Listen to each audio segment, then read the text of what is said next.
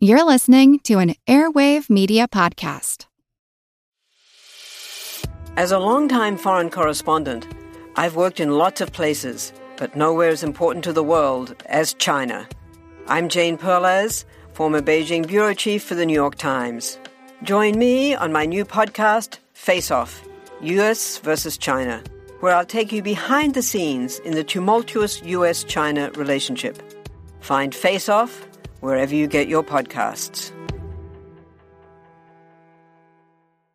The world is filled with many questions, such as Did giants exist? What is junk DNA? Does it mean that you're trash? Do you ever wonder if aliens have underwater bases in our oceans and that's why there are so many UFO sightings off the coasts of islands all over the world? How serious even is climate change and when should we start building our rafts? Hello, everyone. You may recognize me as Gabby from the History of Everything podcast. And my name is Bruna, and you don't recognize me from anything yet. Together, we're two scientists who explore the answers to these questions and many, many more in our new podcast, Mystery, Mystery of of Everything, Everything. available everywhere you get your podcasts.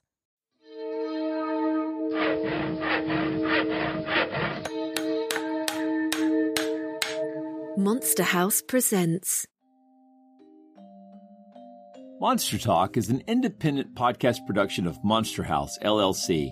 You can show your support by subscribing to our ad free extended episodes at patreon.com forward slash monster talk.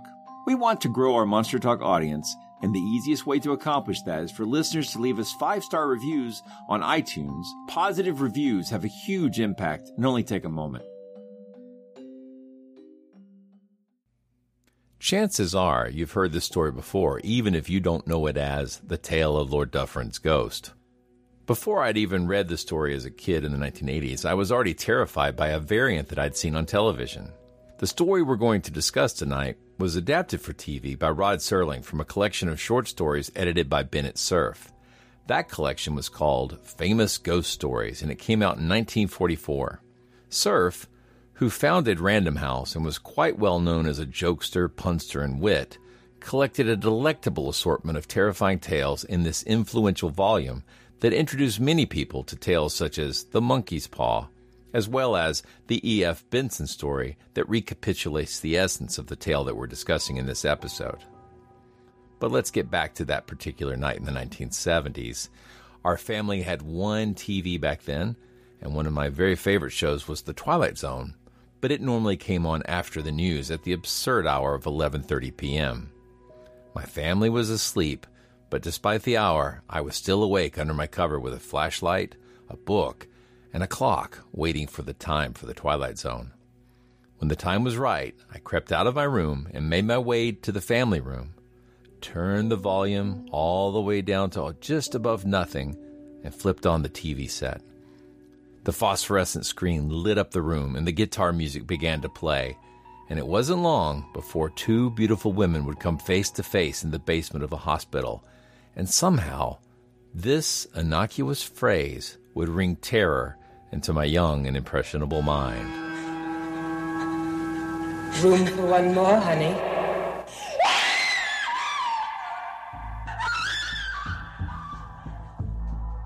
It's actually quite unlike anything we've ever seen before.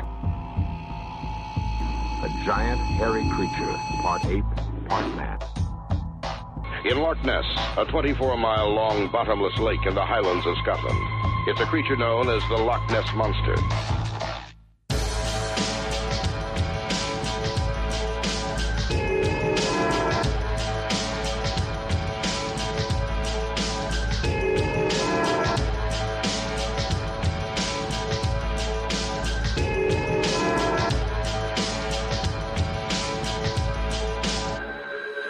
Monster Talk. Welcome to Monster Talk, the science show about monsters. I'm Blake Smith. And I'm Karen Stollznow. Hello, fellow monster talkers. As you know, we keep Halloween in our hearts all year long, but wow, are we excited to roll into the most pumpkin spice time of the year. To really get into the spirit of things, we sat down with my fellow pro reality podcasters, the Spooky Science Sisters, Paige Miller and Megan Ankney, to talk about one of Karen and my favorite ghost stories, Lord Dufferin and the Omen of Doom, aka Lord Dufferin in the Elevator, aka Lord Dufferin in the Prophetic Dream. etc., etc., etc. Join us now as we tell this spooky story and then talk through the facts behind it, its large cultural footprint, and the lessons that we learned while researching it. Monster Talk. All right, so welcome to Monster Talk. I'm Blake, and that's Karen. And today we're talking with uh, Paige and Megan from the Spooky Science Sisters. Hi. Hi. So I, I've enjoyed listening to your show, and uh, I, I have to say it was pretty funny because I, Karen and Matthew didn't tell me they were going to be on, so I was listening. All of a sudden, there they they popped up. I was like, "Oh, hey, I know those guys." hey, I know them. yeah. I might have told you at the time, but doesn't matter. You, you might have. I, I I'm very. I miss a lot, so don't don't you worry. So it, like, it was very cool. I enjoyed listening to that, and uh, I, I like your show. So yeah, thank you. Well, so thanks for joining us. This is Karen set this up, and I'm very excited to participate. We're we're trying to get in some cool, sort of spooky content for the spooky season. Although, uh, as we've mentioned before on the show, every day's Halloween for Monster Talk, right? I mean, we we always like like to be plugged in, especially now. yeah, yeah. I, I am Halloweening so hard here. Oh my god! Yeah. Like, I actually I put up like a pop up inflatable vampire coffin thing in my front yard and it's it's funny Ooh. because it's got a like a little vampire that like disappears and then pops back up and it's like seven feet tall lights up um Ooh, awesome and it says i'm ready for my coffin break.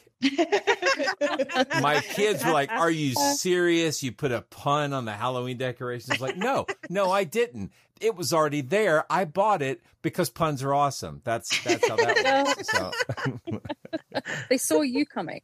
Yeah, that is strangely relevant to today's show. Anyway, a coffin. Yeah. yes, it is. Should we do a quick un- introduction of uh, Paige and Megan if they want to? Yeah, like introduce yourselves. Who are you? Why are you here? we don't know what you do. Who are you?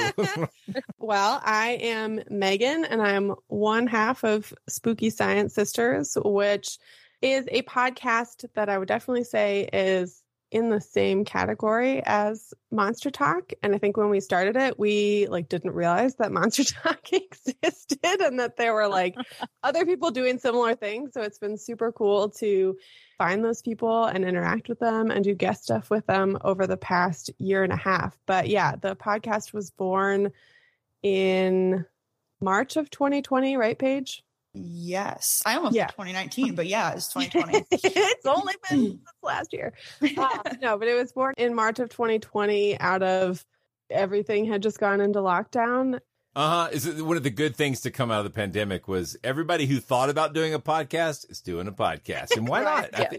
the more the merrier, I say. So. mm-hmm. Yeah, yeah. So anyway, so I'm I'm one half. I am a research scientist by day in a geochemistry lab, Ooh. but really love Halloween and spooky stories, and have watched an embarrassing amount of ghost hunting TV shows, and.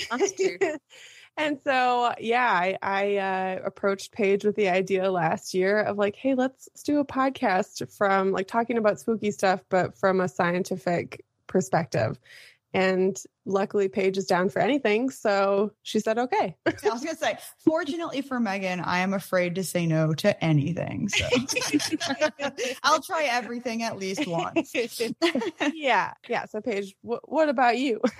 yeah. So, other than having severe FOMO, I'm Paige and I am sister two of the Spooky Science Sisters.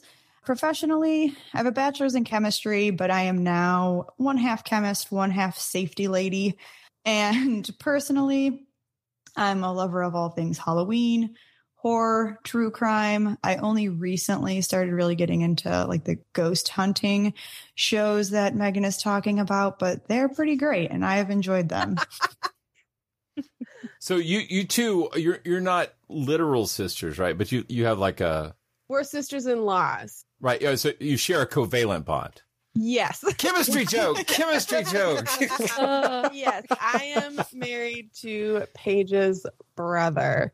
So yeah, and I I like to joke now that it's like, well, I'm only staying together, like so that way I can still be friends with Paige. I was the prize. yeah, we've already talked. If we ever get divorced, I get Paige in the divorce. So well, I, I think it's great when your your in laws can also be your friends. That's great. Yeah, yeah. I bet that's rare. I would imagine. But uh, everyone everyone listening should go and check out the Spooky Science Sisters and listen to their show. They've covered a lot of topics that are, are dear to our hearts as well. Mm-hmm. And uh, it's good fun, lots of giggling, and uh, which we're seeing tonight, hearing tonight. But yeah, Sorry. Blake giggles all the time. I'm I do, I do. So we're wanting to talk about a topic that is just a, a great interest to Blake and I, to the point where when I suggested this topic, he said, "Haven't we spoken about this before?" And uh, so we're, we're going to talk about Lord Dufferin and his ghost story. Yeah. And uh, yeah, I mean, Blake and I have talked for years. Uh, we've been running this show for over a decade now, and we've always talked about uh, the our favorite stories, the ones that really scared the crap out of us as kids. Yep. And this is part of that collection of stories. And uh, so I often refer to a beloved book that I had when I was a kid, maybe about six or seven, there are a series of ghost books by uh, a publisher called Usborne or Usborne, whatever pronunciation you want to adopt. But uh, I found the story in a book called Haunted Houses, Ghosts and Spectres. And so, yeah, I've known about this story for a long time. And I think it's a story that a lot of people know about, but it's not really out there very much. I think it's in some of the older collections of ghost stories. How did you find out about it, Blake? Yeah, I, I came across it from a, a scholastic book called Amazing Real Life Coincidences by mm-hmm. uh, Douglas Colligan. And I got it in 1980. And this is one of those books that was really influential and scary to me as a kid. And then at some point I lost the book or got rid of it. And then later on in a fit of nostalgia and uh, e-shopping, I, I, got, I got another copy of it. So I actually have it at, to hand, but it's, uh, it's just a fun book full of all kinds of crazy weird stories about unlikely coincidences. And and it's amazing to me. I mean the amazing part to me is not the coincidences. It's that they all are so memorable that i still recall them you know all these years later. Like it is so weird to me to read this book because it just it was so sticky in my head. Yeah so. Mm-hmm. Yep. And so, Spooky Science Sisters, then, when I mentioned this topic, had you heard about Lord Dufferin or was it new to you? This is uh, totally new to me. yeah, new to me as okay. Well. Yeah, although I feel like reading through and familiarizing myself with it, it was like, well, this sort of seems familiar, but I guess that's sort of. By the time we're done, I bet you you'll find that it's a lot more familiar than you realized. Yeah. Yeah. Absolutely. Yeah. So I thought I'd give a little bit of a character sketch of this Lord Dufferin character. Yeah.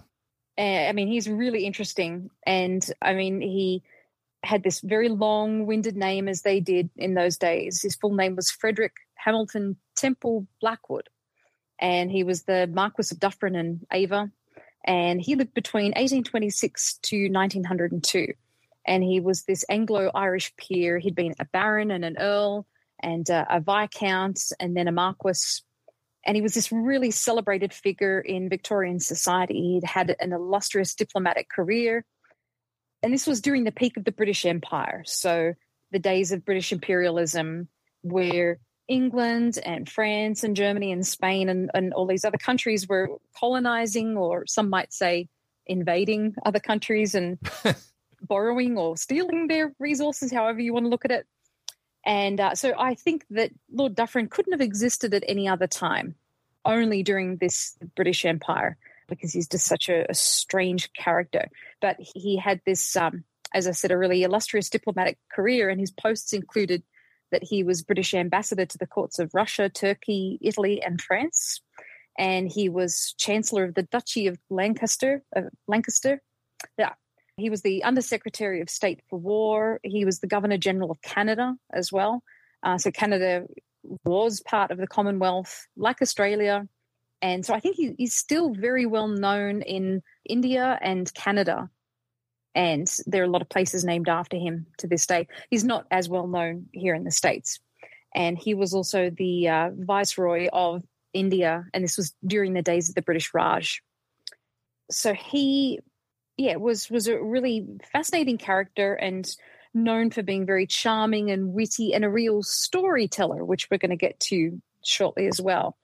And he'd gone to lots of posh schools like Eton, where he was known as the little orator. And uh, he'd done all kinds of kind of swashbuckling things. He'd sailed around the North Atlantic and he'd written a book called Letters from High Latitudes, which was this best selling account of his travels. And he had this uh, very large manor in uh, near Belfast in Northern Ireland, a place called Clandeboye Estate. And it was absolutely full of antiques and artifacts that he'd collected on his travels. And his prized possession were these spiraled narwhal tusks that he had at the end of the, mm. the stairwell. And so he he was this celebrity in those days. He was friends with Queen Victoria, who once said that he was much too good looking and captivating. And he was friends with Alfred Lord Tennyson, and he'd known all different famous people from the time, like Sitting Bull and Otto von Bismarck and the Tsar of Russia. So after all of this stuff, no matter how famous he was with all of the, these things that he'd done, he's most famous to this day for his ghost story. And I just wanted to say for the podcast, and this may not be a great reference, but when I got to see a photo of him finally, he looks to me like the actor Hans Conried who played like Wrong-Way Feldman on uh, Gilligan's Island, but with a beard and a mustache. He, oh, I see the resemblance a little. You posted a picture for me. yeah, I did. I did. I, like, I just I thought he looked so familiar. I couldn't remember who he looked like, and I think he, he really favors Hans Conried. Yeah, but with a cravat and maybe like a waxed mustache. Right, with a waxed mustache and a thin little beard, go the Van Dyke kind of beard. Yeah. Yeah, yeah. He's very much of his time. So he during his lifetime, he liked to tell this story about a ghost that saved his life. And he used to tell this story so often that his wife, Lady Harriet, she knew the words by heart. and he also loved to terrify his nephew with the story too. So we can get into that a little bit later. But uh, I thought I'd just briefly tell the story and then we can talk about everything else behind it fact, fiction, and more. So his ghost story is that it was around 1849 that he was visiting a friend's country manor in Tullamore in Ireland. And I think he'd been up all night, drinking, partying after a day of hunting or something like that. And he fell asleep very quickly. But around midnight, he woke up suddenly and he felt very unsettled and he was irresistibly drawn to the window. So he peered outside into the darkness and saw a patch of moonlight where he spotted a hunchbacked figure and he noticed that it was a man and he was staggering under the weight of some kind of large object that he was carrying on his back. So slowly he came closer into view, and Lord Dufferin saw that he was carrying a coffin.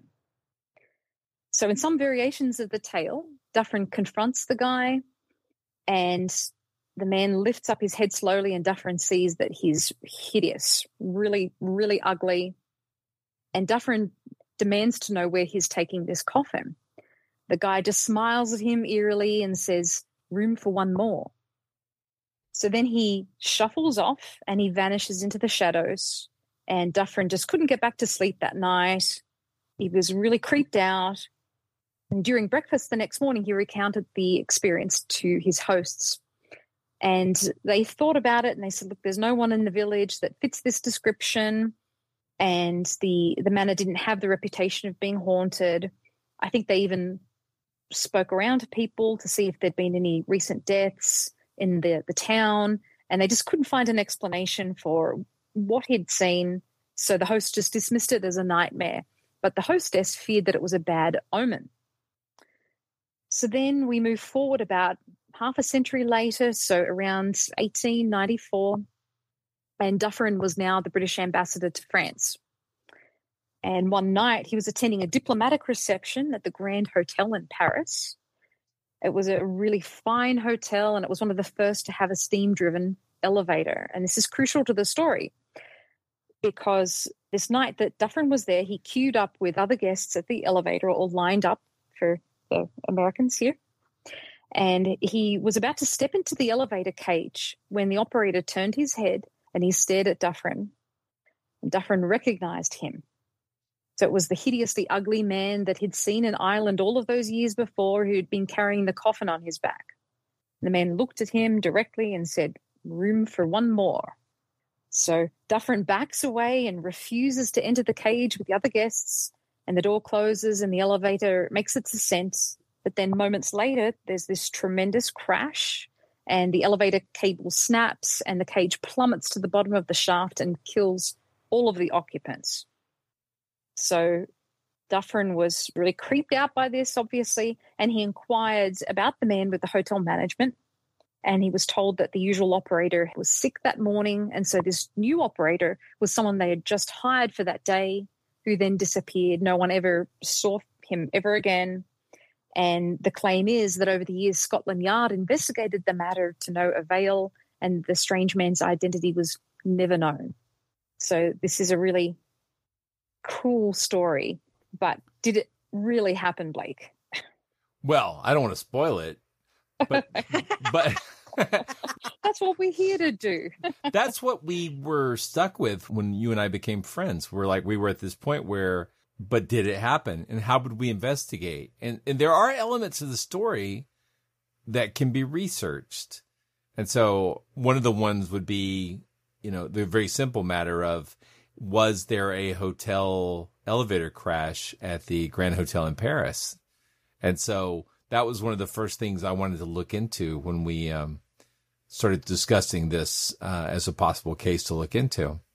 And how should we approach this? I think when I was in the process of trying to find out about the hotel and did it actually have a elevator disaster, mm-hmm. I came across the work of skeptical investigator and journalist Melvin Harris, who had actually looked into this case. I think it's 1980 book.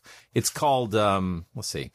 This is a reprint from 86. Was it 86? I think it's 86. Okay. So some hundred years after the event supposedly took place. Exactly. I mean, it's a really cool book. It's called Investigating the Unexplained by Melvin Harris. Highly recommended. It's a very light read, but it's just full of cases like this where it's historical cases of weird stuff. And the question is, did it really happen or not? But the really amazing thing was when I was reading Melvin Harris's coverage, he pointed me to a previous investigator named Paul Heuzé. And Paul Heuzé was actually contemporaneous to the events of this case. Or more so, anyway. Right. He actually was alive at the time that the case became popular. He was uh, doing investigations in the 1920s. So he was mm-hmm. kind of a, a French contemporary of the, uh, uh, the early psychical research and skeptical investigation period. So I, I really love this stuff. So he went and tried to get to the bottom of it. And so the first thing he did was like look at the elevator story and the elevator did have an accident, but it was like five years before the case, the, the way that Dufferin tells it, and only one person died. It was it was a sad story, but like it was a bride that died uh, in the elevator accident, and she's the only casualty. Oh, I didn't know. I didn't know that. I heard that there'd been a fatality, but yeah, I didn't know it was a bride. So yeah, having a lovely honeymoon at the Grand Hotel in Paris, and then it, yeah, you know, the point is when you get on an elevator, make sure it's been certified as safe and, you know, you know, has elevator safety has actually improved quite a bit since the 1880s. So that's good. Yes. it has. Yeah. But yeah, I think it, it's interesting because I don't know of any other ghost stories that are attached with this place. No. But you'd think that a bride dying on the night of her wedding, that would make for a, a good ghost story. It would, wouldn't it? Yeah. And also, I mean, it, it's a good highlight for the, the, the safety feature that they've got on elevators now is they've got this device that as the elevator increases speed, it uses the force to drive brakes harder into the elevator cables. And there's multiple cables. They're really super safe now. It's, it's very rare that you hear about an elevator accident hurting people. Usually it's something like, you know what? I don't even want to get into that because I know some good gross stories about elevators, but I, I, I, I, I, think we rely on them very much, and I don't want to feed into people's fears. That generally they're quite safe. So bringing up stories of anecdotes of real cases where people have died. No, it's not good for anybody. So I'm just going to skip that. they and they may have been less safe then, but it sounds like based off the reading that I did for this that it was really rare for there to be fatalities in accidents with mm-hmm. elevators. Yeah. They were quite rare and now they're even more so. What I do like is the idea that you would have an elevator operator. Like nobody's qualified to like tell it to stop and start at particular floors.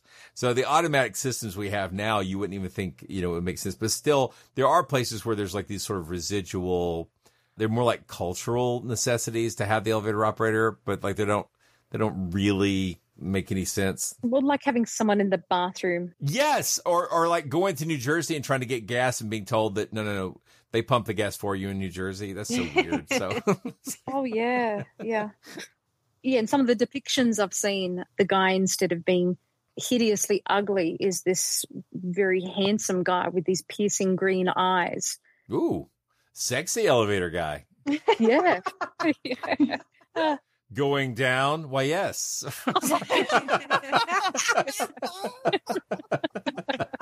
Perhaps a bit faster than you want, but sure, why not? Yeah. yeah. Okay.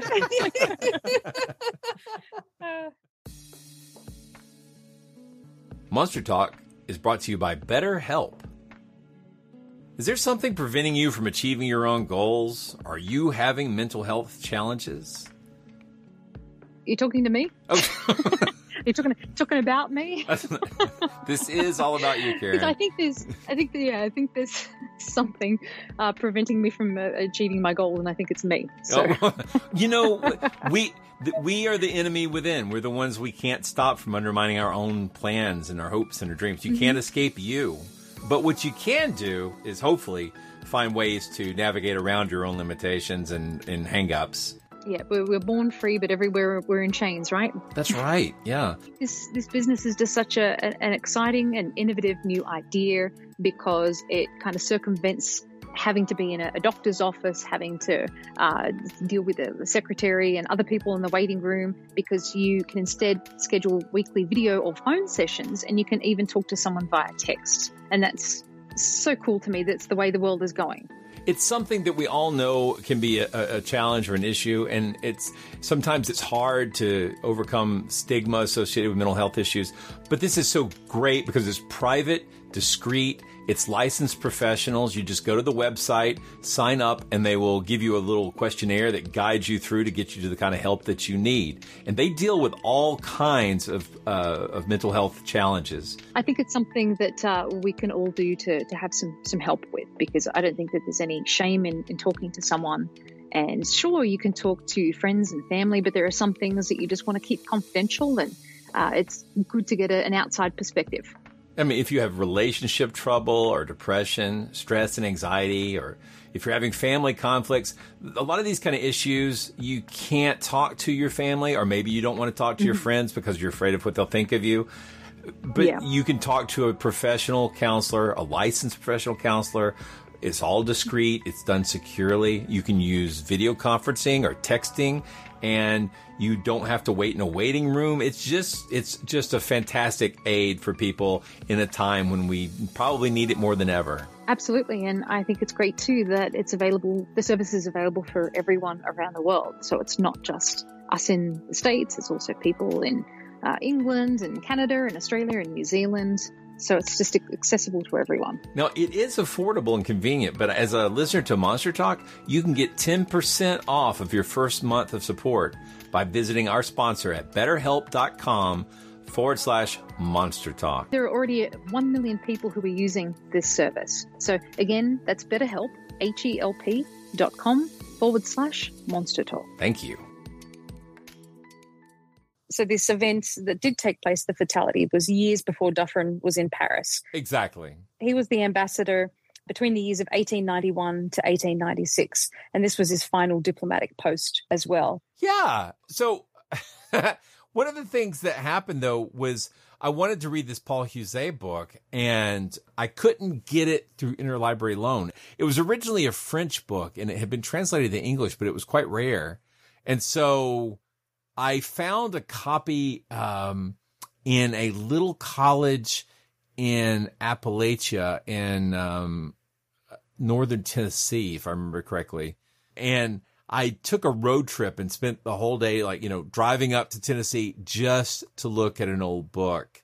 And oh my God, that is like so far up my wheelhouse. It's crazy. So, yeah. So, and, and when I got the book, I was like, I just photographed I photocopied the chapter that was relevant to this case but the rest of the book was such a treat. I really would love to see a modern translation of it. The translation from back then was it was in English, but it was not a great translation. So Paul Heuzé was this journalist, and he was kind of like a James Randi figure in France in the 1920s. So he would like mm-hmm. specialize in going around and like busting charlatans. He would go to like fakir shows and bust them for their fakery or reproduce their effects. Like they would lay on a bed of nails and he would lay on a bed of nails, that kind of thing.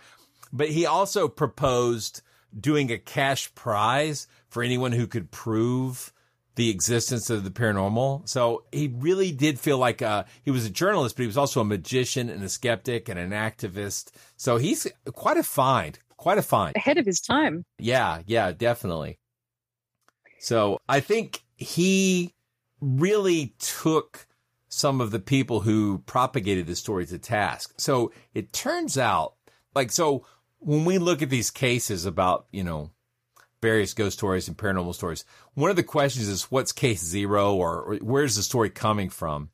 And this story largely comes from a book by a guy named Camille Flammarion, who was a very famous astronomer in France, but he was also really active in the spiritualist community. I guess the equivalent would be like if Neil deGrasse Tyson also believed in ghosts. And so he was talking about science, astronomy, uh, and spirits are definitely communicating with us, that kind of thing. So it's, it's a, a weird mix. Ooh, I relate yeah, to it. Scientists by day talking about creepy stuff. uh-huh. Uh-huh. exactly. but what happened was Heuzé was like, dude, seriously, why aren't you applying any of your scientific critiques hmm. to this spiritualist stuff. You're you're like so hog wild about spiritualism. You're not doing e- even the most basic fact checking. It turned out that what had happened was. Is it okay for me to just sort of give the story here, Karen? Oh, yeah. I, I, think this is open discussion at this point. So, anyone who wants to pipe up and say anything. So, pipe up if you have any comments. But here's how it goes down. So, Lord Dufferin would frequently tell the story of this a weird character and the elevator, but he didn't always tell it in the first person. He sometimes mm. told it as though mm-hmm. it was a mm-hmm. story he had heard. Mm-hmm. However, he told it in the first person to his nephew, mm-hmm. Harold Nicolson, who later becomes Sir Harold Nicolson. Harold Nicolson then repeats the story at a party and he tells it to a psychologist named Monsieur de Meretre. Now, he tells it so compellingly that Meretre believes it to absolutely be a true story, and he writes a letter to Camille Flammarion, who then includes it in his book, which is all about spiritualism and the, the, the reality of this other world. So Flammarion's version becomes super popular and recounts the Dufferin tale as though it's an absolutely real thing that happened to Lord Dufferin. But in reality, not so much. This nephew, when he recounted the story, did he tell it as though it had happened to Lord Dufferin? Absolutely. He absolutely believed that it happened to his uncle uh, mm-hmm. uh, by marriage and that it was a real thing that was absolutely true. But the reality is that what was actually going on was it was an urban legend Hello, I'm Paul Giamatti. And I'm Stephen Asma. Each week on Chinwag, we dig into the weird topics you wonder about, that you care about, the stuff none of us are totally sure of, like the Bermuda Triangle, Mothman, consciousness, philosophy, UFOs, ghosts, or, say, Bigfoot. So who's to say that there's not alien species that are Sasquatch? Like I've seen a ghost and I would hear something walking and breathing. Maybe every path is right. I will accept as a premise that every path is right. That is a face on Mars, eyes, nose. It kind of looked like Wilson the volleyball Some people enjoy the waves or whatever uh, crashing, and I enjoy listening to a quantum physics audiobook. I do think there are many things in the world that we just don't understand and probably won't understand. That's our whole show. so join us every Wednesday on all major podcast platforms and find us on Instagram, TikTok, and Twitter at ChinwagPod and Wagon.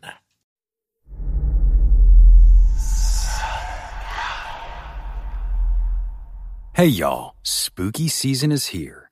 And if you're looking for a show to whet your appetite for a little haunted history, then I'd like to invite you to check out Southern Gothic, a chart topping history podcast that explores some of the most infamous legends, folklore, ghost stories, and hauntings of the American South. We've covered all sorts of stuff from the Bell Witch of Tennessee to the disappearance of the Confederate submarine, the H.L. Hunley not to mention our deep dives into the local lore of some of America's oldest and most haunted cities, like New Orleans, Charleston, and St. Augustine. So, if you're ready for a little good old fashioned Halloween storytelling with a commitment to quality historical research, then be sure to check out Southern Gothic today. It's available now on all your favorite podcast apps. A story, you know, it's too good to be true but Dufferin took the urban legend that he had heard and then just souped it up and made it about himself, right? Right. Which sounds like a super narcissistic thing to do, but I think it was just good storytelling. I think this guy was a serious raconteur. oh yeah, he he was a narcissist, absolutely, and liked to to tell stories. And uh, definitely, I, I come across a biography about him in which he it said that he liked to scare his nephew and to tell him the story. Exactly. Yeah. I don't know if the nephew actually believed it or not, but it certainly sounds like. Well, it sure sounds like it. Yeah. It sounds like he believed it absolutely and repeated it as though it were true. So I think Dufferin died with the sort of amused idea that, you know, he had fooled his nephew, but not realizing it was going to set the world on fire with this incredible urban legend. Yeah. Yeah. 100 years to come. yeah. And I had the reading that I had done and yeah, looking through various things, found that there were a lot of like urban legends, ghost stories, basically written or told right around that time and especially ones that happened before you know this story sort of became official in in that 1920 book that are very similar where it's like some sort of ghostly figure making a premonition mm-hmm. and they all sort of follow the same script so i guess there's one that's called the Yellow Sign, which is in a book called The King in Yellow, which was written in 1895. Mm-hmm. There's some story, which, like, this one I didn't figure out where this source of it was, but it sounds very similar to some of the yellow sign stuff, so they might be related. But the author of the article online said that this was from 1892, and it was a young woman has a dream that a hearse stops outside of her house, and the driver asks, Are you not ready yet? And then soon after, she's going to get on an elevator, and the lift attendant asks her the same question. And so she pauses and doesn't get on and the lift then you know fell and the mm-hmm. attendant died. So it's like well that's pretty much the same story just different characters. Yeah. Absolutely. Yeah, yeah. i've heard of that uh, hearse version as well. Yeah there was some sort of like hearse dream involved in the yellow sign as well. So i'm not sure if what i saw was just like two retellings of that same story. I think so. I think i think the hearse version is actually the original. Like that's the primary version. And Dufferin basically changed it to make it more personal. Yeah. Yeah. There was a spiritualist newspaper in 1892 called Light, and they retold the story with the hearse. And uh, kind of amusingly, about a decade later, they retold the same story from a different person as though that were the original version. So it's like that's one of those sure signs it's an urban legend if everybody know, oh, oh, well, a friend of mine told me this, and you know, and I absolutely believe, friend of a friend type things, you know. Right. Yeah. And other stories that I, or another story that I saw mentioned was The Signal Man, which is a horror story by Charles Dickens, mm, which was mm-hmm. written in 1866. So that has just some of the same themes and the fact that you've got this ghost coming to warn somebody of disaster. Hello! That's the, the great spooky, spooky lines from the the signal. Yeah. I love that story. Yeah. But um, I think uh, there's another variation too. So we've got the man walking across the estate with the coffin on his back. Then we've got the hearse, but I think that there's an even earlier version which might include a like a horse and carriage too that turns up, and you have the driver say something mysterious and strange about collecting the person to take them to to the cemetery or or something like that. So I mean, it's really impossible to trace this to the origins because it seems like something that's just been told and retold for maybe even 200 years. It would be very akin to a, a what we would call a meme today, where someone has an idea and it just gets riffed on and riffed on and riffed on. Some people doing it for fun, some people doing it out of sincerity or whatever the reasons. It, it's getting retold all the time. Oh, it was uh, used in a, a, story called "The Bus Conductor" by E.F. Benson in 1906, and that version was dramatized in 1945's anthology horror film "Dead of Night," uh, which most people remember for the ventriloquist segment. The bus segment is very much like this, where a guy keeps having a dream, and it's the room for one more kind of story, and ultimately is about to get onto a uh, like a double decker bus, and the the the driver says, "Just room for one inside, sir." And he looks like the guy from the dream, so he doesn't get on it, and then there's a horrific crash. So, yeah. So yeah, speaking of the yellow sign, you mentioned Robert Chambers' the yellow sign, which does have that a lot of the features of this of this urban legend. Clearly, mm-hmm. Chambers was riffing on that. Uh, people may recognize that name, the Yellow Sign and the King in Yellow, from uh, the TV show True Detective from a few years back because they use that motif. Uh, they use a lot of the uh, the just a few key words to hint at Carcosa, the yellow sign, to kind of uh, hint that there was um, this sort of connection to this metaphysical occult stuff that Chambers talks about. He said that there's this place down south where all, uh, all these rich men go to uh, devil worship. He said the they, they, they sacrificed kids and whatnot. Women and children all, all got all got murdered there. And um, something about some place called Carcosa and the Yellow King. He said there's all these like old stones out in the woods. People go to like worship.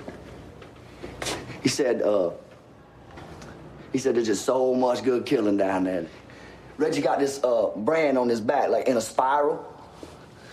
He says that's their sign. It's a strange thing. The it's not really a novel, The Yellow Sign. It's it's like a um it's a collection of short stories mm-hmm. and a lot of them have these really cool weird fiction elements about this king in yellow which is a play and if you read the play it'll drive you insane that's like really really compelling and interesting stuff to me but then the other stories are just like stories about french art students falling in love with their models not as supernatural Right. There's nothing supernatural. It's like they're so different from the other stories. It's just a really weird mix. Yeah, it sounds it. I, I like it very much where the weird stuff's there. And I mean, this is just my taste, but it can mm-hmm. be trimmed to, and without the rest of the stuff, I, I'm still fine with it. But I think he just sort of like slapped a bunch of stuff together and included some right. things that were clearly not going to be interesting to me.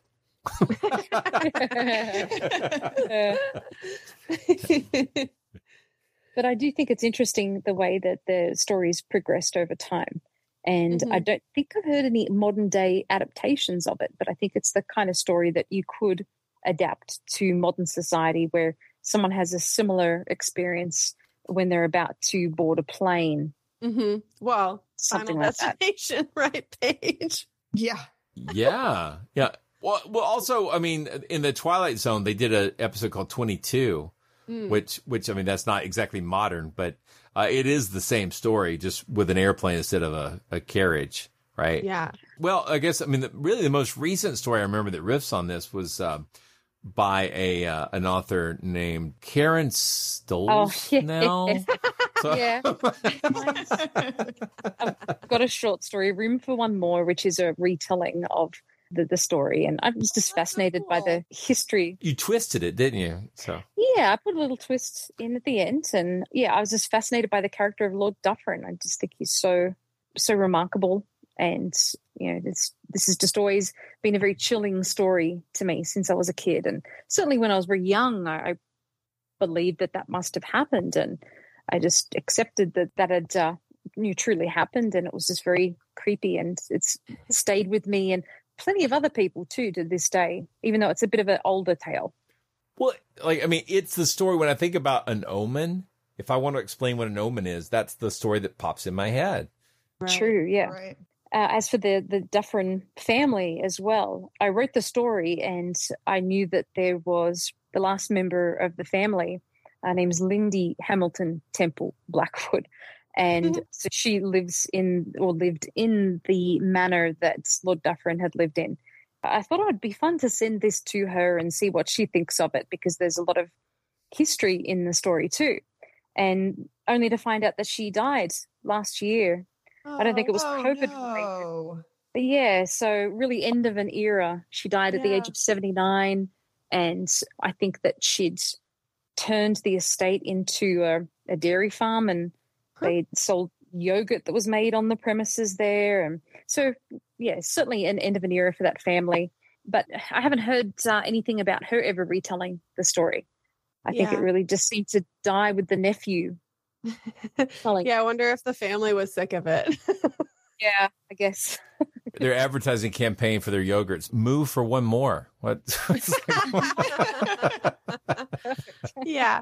And this is, I guess, I guess in an attempt to tie it to a little bit more contemporary stuff, I looked at the story as if, you know, let's assume that Lord Dufferin, this story's come from somewhere, right? And that he's inserting himself into someone else's story and he actually believes that it occurred. So I wanted to look at it from the perspective of like let's say that whoever this was who experienced this like had some sort of prophetic dream and because i know that's a thing for people and was actually sort of surprised to find a couple articles that said that like this is a thing like people when there are sort of like big events in the world there will be a lot of people who come out and say like oh well i you know i dreamed of this before it happened Yeah. which i guess isn't that surprising but like psychologist carl jung i guess had really vivid dreams about something bad happening to Europe before the outbreak of World War One. And I guess that were so convincing that he was worried that he was suffering some sort of psychotic break. Abraham Lincoln told a story to his wife and his friends that he had a dream that he had been assassinated two weeks before he actually was, which is mm. really creepy.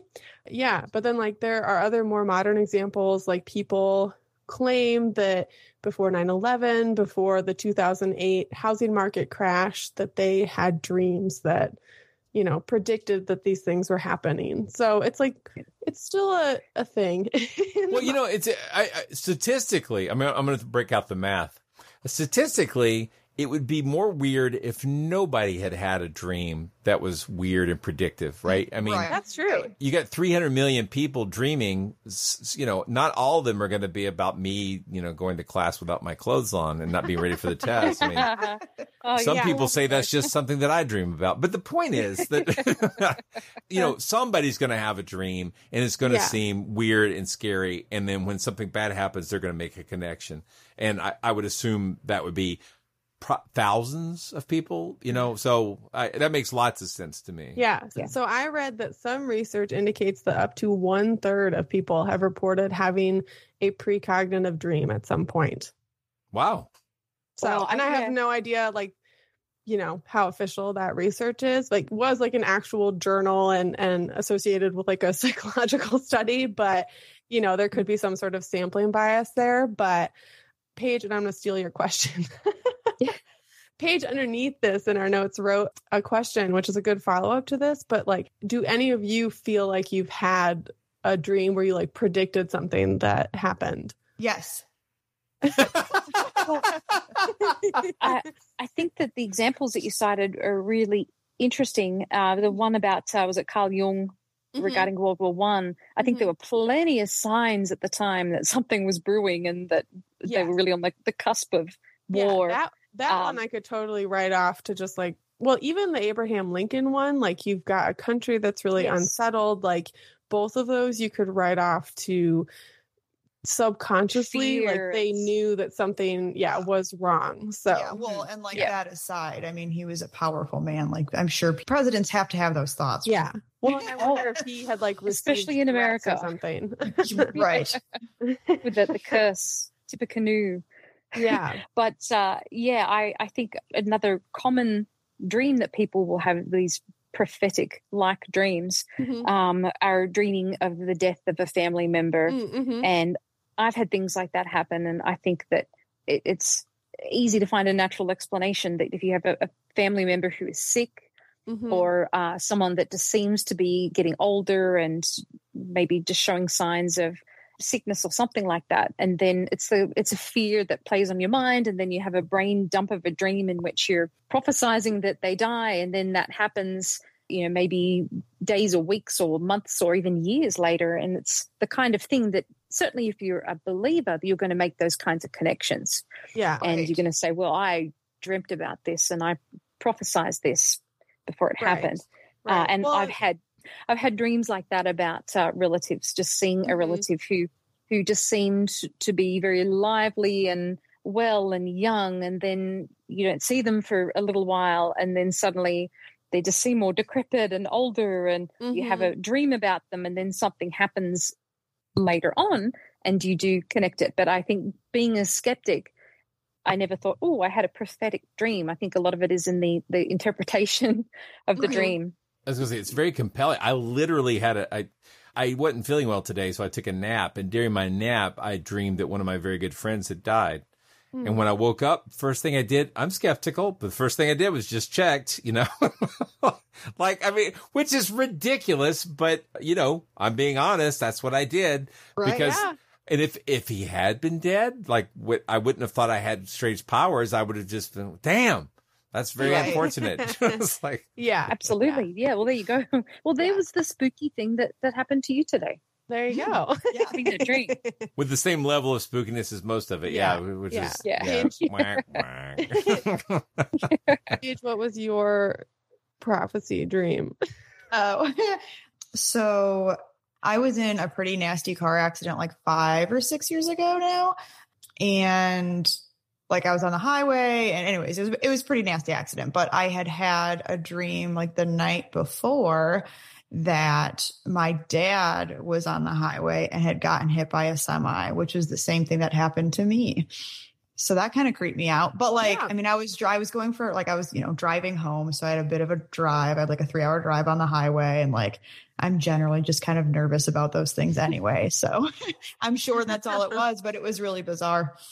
Yeah and i'm sure your dad was involved probably because the night before he was telling you like gotta be careful on the road Yeah, right. Oh, Yeah, if you know anything about my father, it's that like he has to tell you to be careful about driving every opportunity he gets. Yeah. So yeah yeah My dad Well, used to do that too. He'd always check your tires and get the oil Right. changed. And, exactly. yeah I don't know what year this I saw this, but when I was a kid, I used to. My parents would send me and my sisters to my aunt's house for the weekend, like a like a Friday night, so they could get it on. Let's be honest, what was really going on there? But I, I you know, we didn't know that at the time. We just knew we had to go stay at my aunt's house. So, and I I saw this movie with Barbara Stanwyck where she went into a room and saw this weird, creepy painting, and screamed or like she was afraid of it. And then like I, I didn't know what the movie was. And so for years I wondered about it. And then at the, around the same time in my life, I had this recurring dream where I would see this painting that was all eyeballs, like just all these eyes. And it was like the only recurring dream I had that I can remember. But like for night after night, it would be, I would be going down a hallway and there'd be this painting with all these eyes on it. Well, last year, I finally found this movie that, that I had been like wondering about this Barbara Stanwyck movie. And I, I put it on and watched it with my daughter. And I told her, I said, look, I don't know what this movie's about, but I've been looking for this movie where I saw like, because I've I this weird recollection of, of seeing Barbara Stanwyck looking at a creepy painting and being Mhm. scared of it. And I said, and I don't know if this is the one or not. As we started watching it, the opening credits were the eyes. It was like it was my dream. Oh. I I don't know. Like I hit this movie at some weird point where it absolutely traumatized me, and it had locked Yeah. in. Like, and so it turned out it was the movie where she sees the baby. It's a weird movie. It's called The Night Walker. And I have to say, I recommend it. It's a William Castle movie. It's a Uh-huh. screenplays by Robert Bloch, uh, the guy who wrote Psycho. so it's a creepy movie, very weird psychological movie. It doesn't make a ton of sense, but damn, did this movie make an impact on me. I was just like, I don't know that I would recover from the eyes. I mean, no, seriously. When I saw the opening credits, I almost jumped out of my seat. Are you joking Yeah. me? Yeah. Like that Yeah. was like this. I was haunted for months by this dream, and it was because I watched this movie a bit too young. I mean, I was Yeah. clearly too young to see this film, and so uh, it blew me away. I, I really liked it as an adult, but holy cow! You're reminding me that my son came into the bedroom a couple of nights ago and he said, Mum, I've got a, an eye ache. And his oh, face was covered in googly eyes. And he stuffed them, he them all over his face. And it, it really grossed me out. And I should have taken a photograph because that's the first thing I thought of when you told me about that. That's amazing. I, I was quite literally haunted by this recurring dream. I, at one point, I thought about making an animated GIF because I just had this picture in my head of all these eyes opening and Yeah. closing. And I thought, Got to get it out of your head. yeah, exactly. I was going to exercise it by making it into a thing. But like n- now that I've discovered it's a real film and I must have been like seven or eight years old when I saw it. It's just so weird. So, but uh, yeah, I didn't remember anything of the plot, but I, I So strange the way that played out. Yeah, it is. It's very visual and, and like very impression. I was very impressioned by it, whatever the hell that means. it made, it, it made a big impression on me. I just didn't know what it was. So Yeah. Wow. There you go. So weird. if we don't have anything else to add, uh, I think we should ask the, the guys our signature question. Oh yeah, yeah, yeah. I don't think I prepared them for it at all. Oh no. So, Oh. Oh. so spooky science sisters, and you can take some time to think about this if you, you need to. But we have a signature question at the end of every show where we ask our guests, "What's your favorite monster?" Oh. Oh yeah, I remember hearing this from other episodes because like we've listened to a bunch, but I forgot Yeah, to prepare myself for I it. uh, meant to prep you, so if you yeah want to have a think about it, that's okay. Yeah, let me think about it. Paige, do you have one off the top of your head? I Well, I'm going to do one that I recently learned about. And I don't know if I would say it's my favorite, but I'm sort of obsessed with it right now because I think it's really funny. And Yeah. Karen, you'll appreciate this because it is one that is from Colorado mm-hmm. and it is a cryptid known as the Slide Rock Bolter. And I don't know I if you guys have talked about this heard of it. before. Oh, that is so weird. Yeah. Yeah. haven't heard of it. Yeah, so it is a story that was told by miners and lumberjacks working out in Colorado in the Rockies. And it is apparently a whale like creature that hooks its tail across the top of mountains and releases it and swoops down to scoop up unsuspecting tourists. A whale in Colorado. Yes. yeah. So it's just like a really insane, very silly cryptid. And I think it was probably invented to, I don't know, scare away tourists from coming in or to keep people away from like gold mining claims or something. But it's just Yeah, a. we, it's a gonna have to look hilarious into this one. one now. well, it, I, I, it's so weird because I read about this for the first time about two weeks ago, Yeah.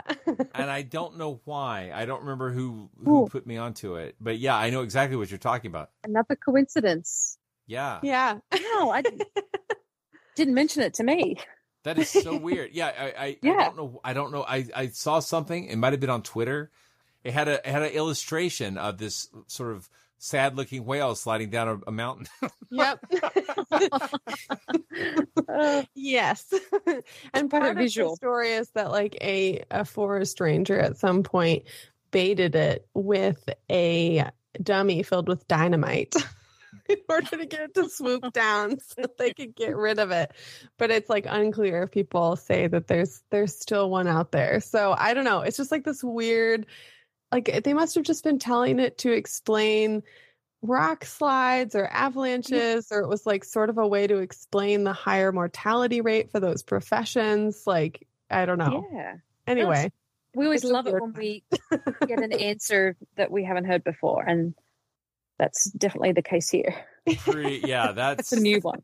It, it's obscure, but that I mean that's uh, obviously you and Matthew can go off and take a look for these things, right? So Yeah, be, I'll leave be that careful. to- to be Matt. careful. Yeah. yeah, yeah. yeah, it sounds like your son might want to go look for them. So yeah, I think so. Looking nice. for them on porpoise. Yeah. Yeah. yeah. Well, there's the pun. yeah. Paige, do you have one? Uh, so I would say that like I don't really think of. I know I should probably should, but I don't really think of like Bigfoot as a monster. But that's probably my favorite of like the cryptids we've talked about. And I would so I guess if I'm talking about like things we've discussed on the podcast, probably Bigfoot. Yeah, no, Bigfoot's definitely a monster. Yeah. I- I I know, but like I just want Bigfoot to be like a sweet, cuddly ape. You know what I mean? Yeah.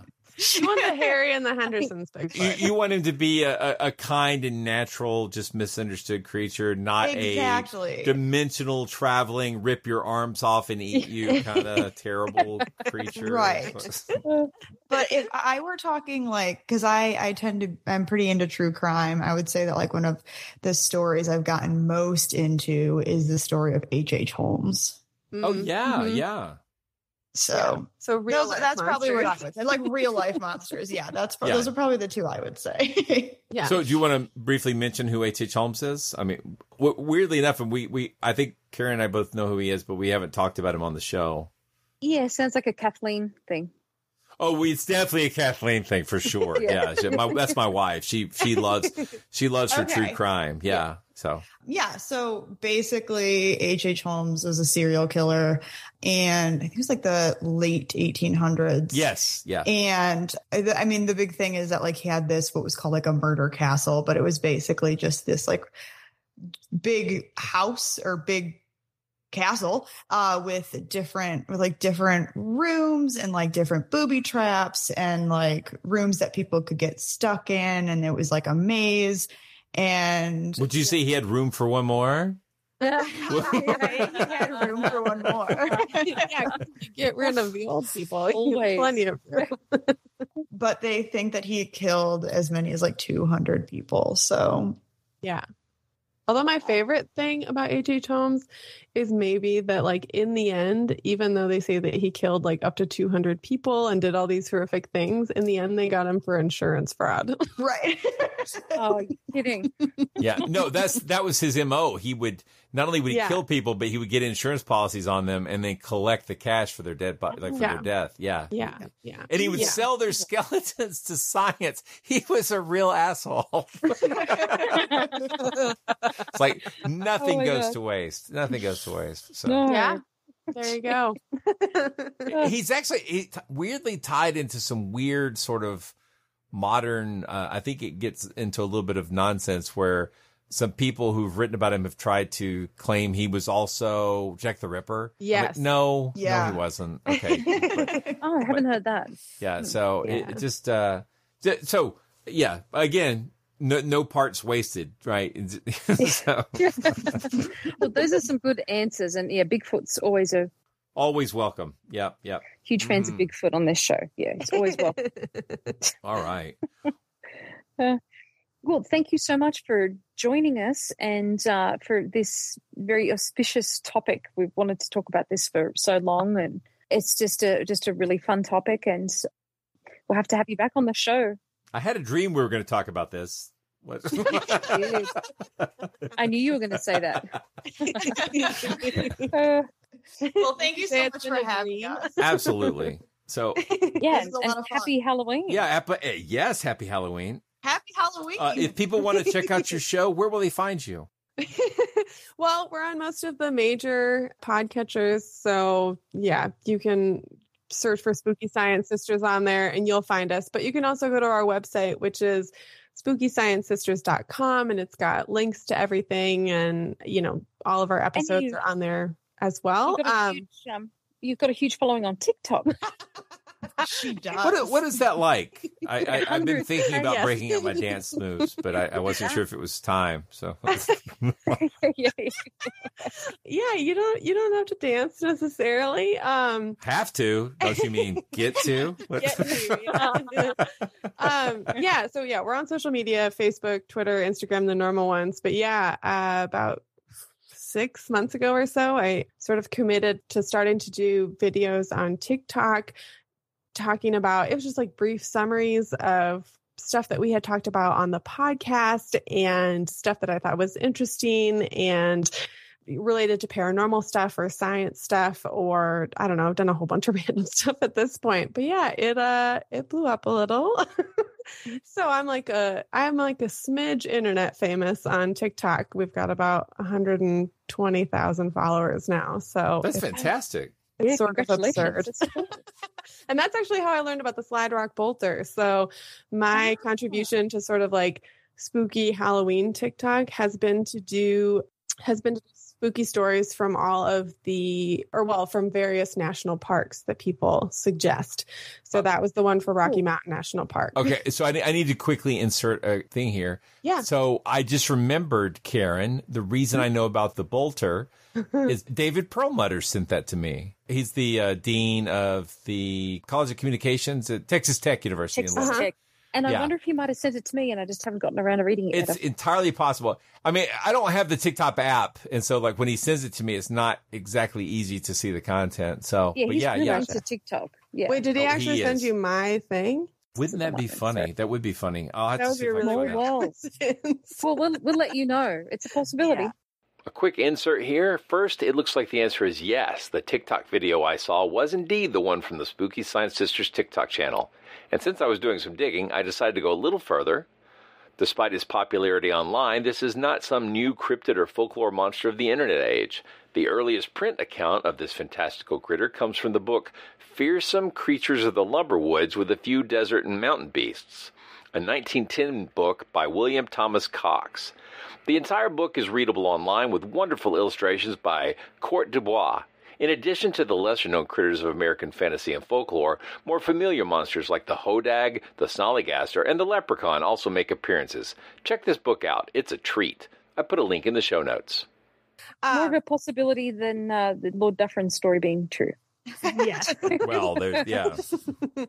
yeah so that's us it's podcast and and yeah i guess a little bit of tiktok stuff as well and on there i'm we're at spooky science and then sort of everywhere else we're spooky sci-pod so yeah fantastic You guys are a lot of fun, and uh, Absolutely. they, yeah, everyone should go and listen to their show. It, you do so such great research, and uh, I just really love all the topics that you treat. And there's a lot of crossover with us too, so Mhm. these topics will be familiar to our listeners. Absolutely. Yep. well i would say like at least once an episode we're like oh we listened to the monster talk episode about Thank you. We appreciate. it. They haven't really figured out a way to easily give people like cross-link reference stuff. You know, when you're doing a podcast, it's all audio. But I, I Yeah. a name drop is appreciated. Thanks. yeah of course All right. Well, you guys have a great night. I'll uh, Yeah. bid you guys adieu. I'm gonna go uh, watch a TV show with my kids. Yep. and yeah, um, have a good holiday season, and Likewise. um, yeah. yeah, we'll, we'll have to do something else again in future. Yes, yeah, we'll be back to sort of recording regularly in the new year. So, Oh, cool. So Yeah, then this will be a good chance for your your listeners to uh, have a crossover visit. So Yeah. tide the, tide them over. All right, Yes. sounds good. Thank you so much. You guys When we great get ready to go live, we'll send you the links and everything. Okay. perfect. we will. Perfect. All right. Good night, everybody. Take care. See you later. Monster Talk. You've been listening to Monster Talk, the science show about monsters. I'm Blake Smith. And I'm Karen Stollznow. You just heard an interview with the spooky science sisters, Paige Miller and Megan Ankney. You can find a link to their work in the show notes, or you can search for them on your favorite podcast platform to hear more. We've also added lots of notes and links for this episode in the show notes, so please check those out for further reading and listening. Monster Talk is proud to be a part of the Airwave Media family of podcasts, home to such shows as Infamous America, the Investing for Beginners podcast, and Good Job, Brain. Monster Talk's theme music is by Pete Stealing Monkeys. Thanks so much for listening.